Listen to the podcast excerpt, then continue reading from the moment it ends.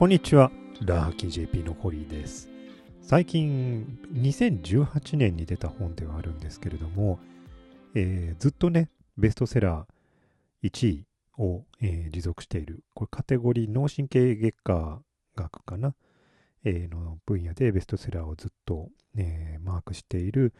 睡眠こそ最強の解決策であるという本。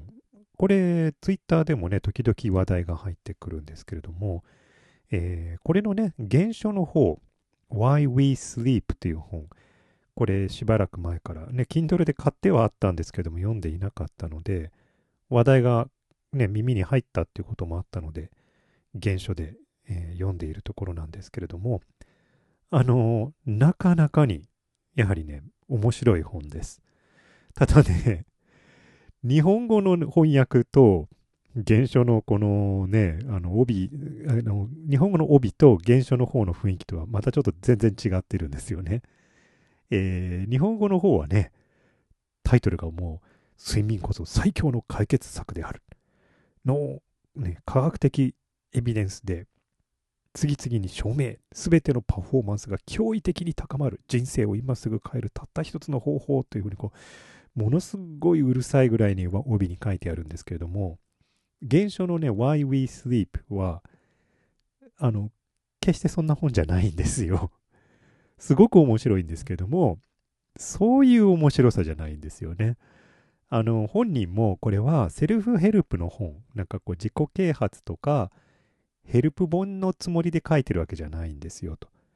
えーマシュー・ウォーカーさんという方なんですけれども、この人は、まあ、あの、とある経緯で、もともとね、別の、あの、ご専門されていたところから、あの、睡眠の科学に、えー従事することになったわけなんですけども、そこでね、この睡眠というものに、こう、ほとんど恋に落ちるぐらいのね、このテーマに対して、この情熱を感じているという、そういう立場の人だったりします。で、その立場から、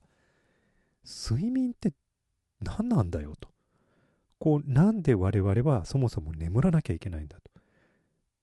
なんで我々は夢を見るんだ？それとか、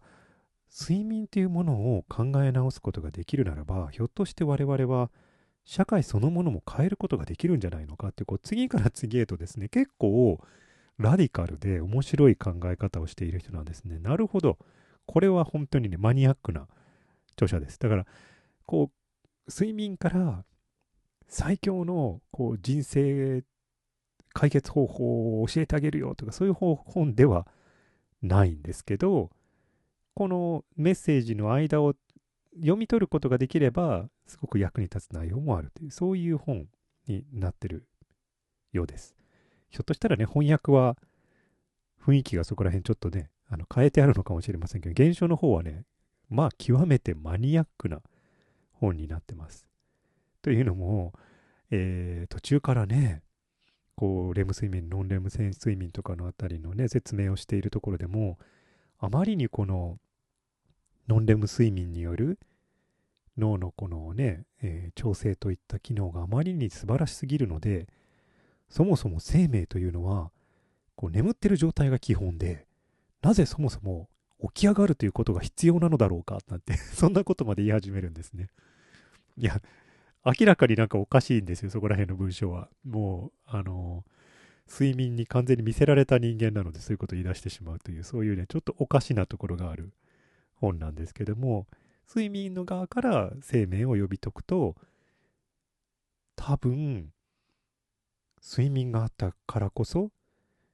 人類はここまで知的に発達することができたに違いないっていう仮説を出してみたりとかなかなかね魅力的なんですその仮説は例えばあのね、類人猿だと、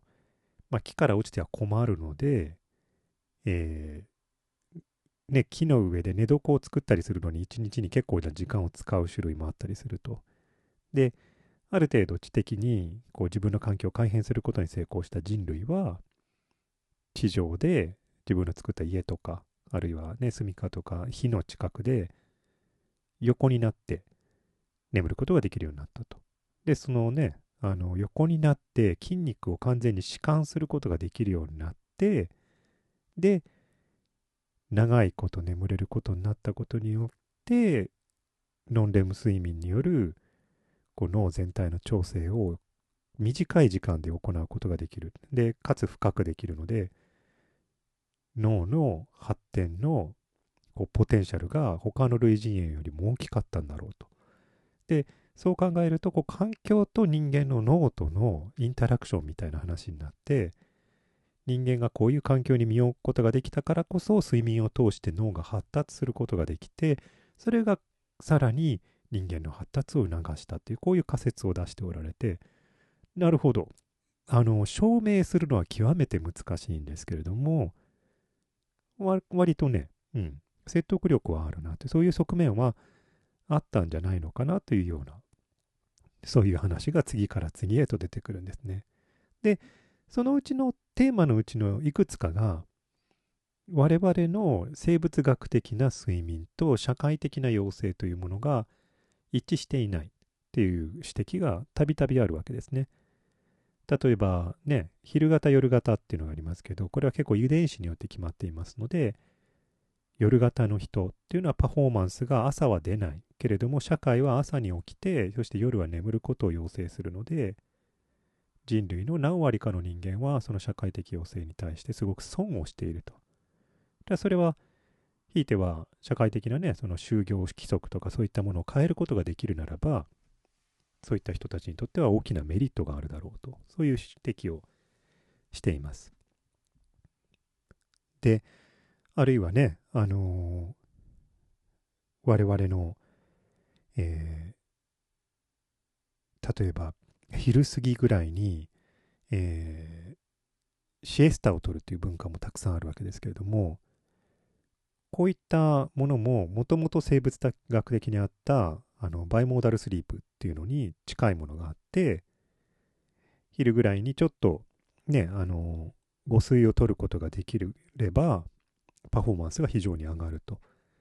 それで本来あるべき生物学的なペースを取ることができるけれども、なかなか社会的要請によって、こう、昼過ぎぐらいにちょっと眠ることができないと。実際それをやめてしまったギリシャの、あの、都市部とかでは、えー、ね、90歳に達する人の確率っていうのがぐんと減ってしまったと。いまだにその習慣が残っている離島のあたりではその統計値がまだ維持されているとかそういったね話が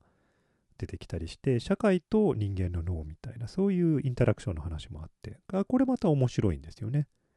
だから我々の脳精神っていうのはいかに睡眠によって形作られているかと我々が意識しないものによってどれだけ我々の精神的な栄意の強度みたいなものが維持されてるのかと。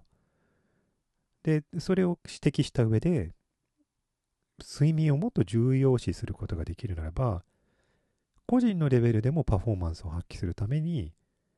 改善点、ね、を見出すことはいくつもできるし、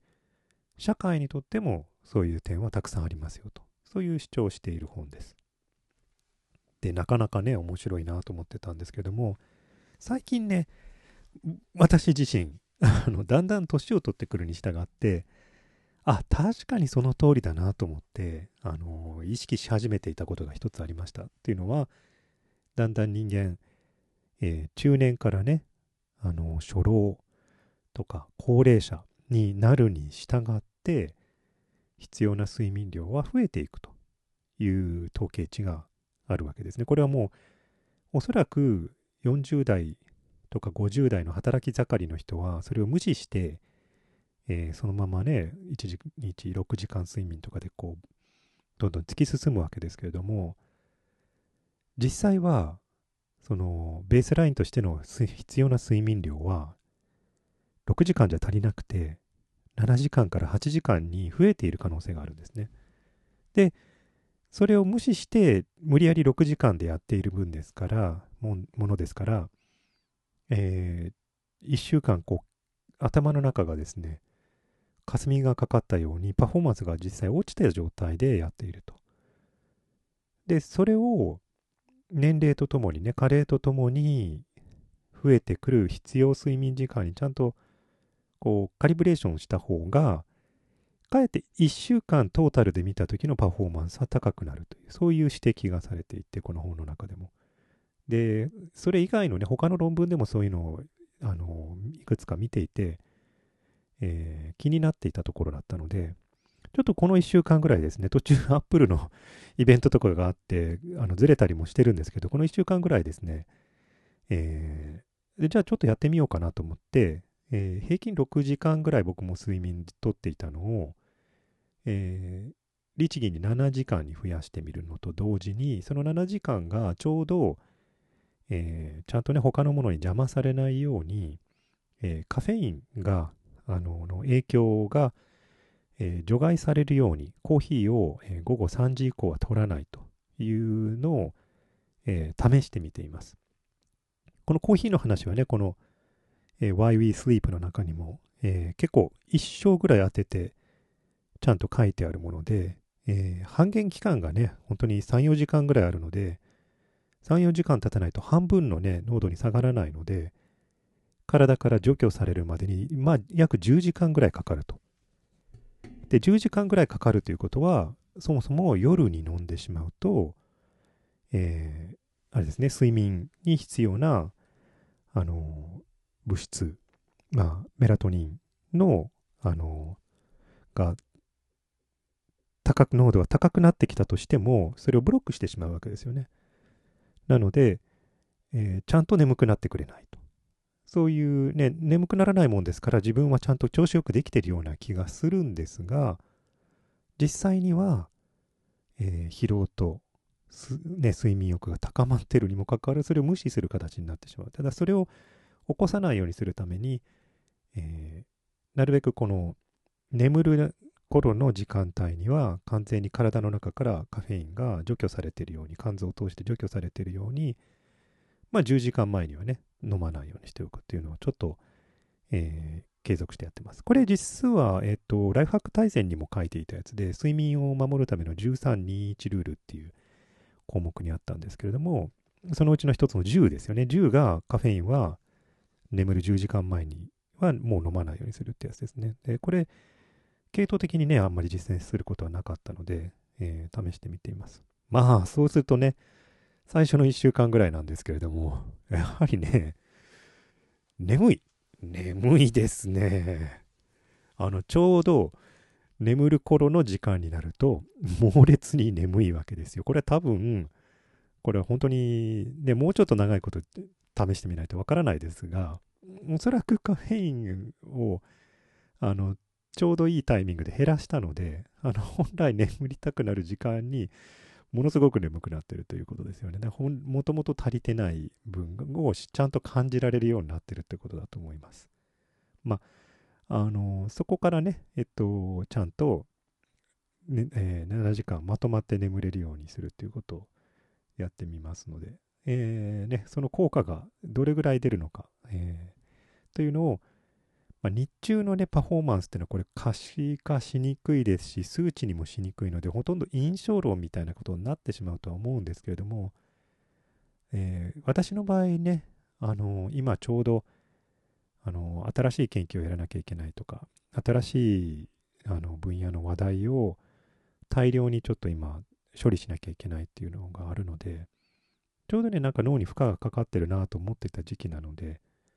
えー、そこにちょっと合わせてみて、まあ、昼間にね、そういう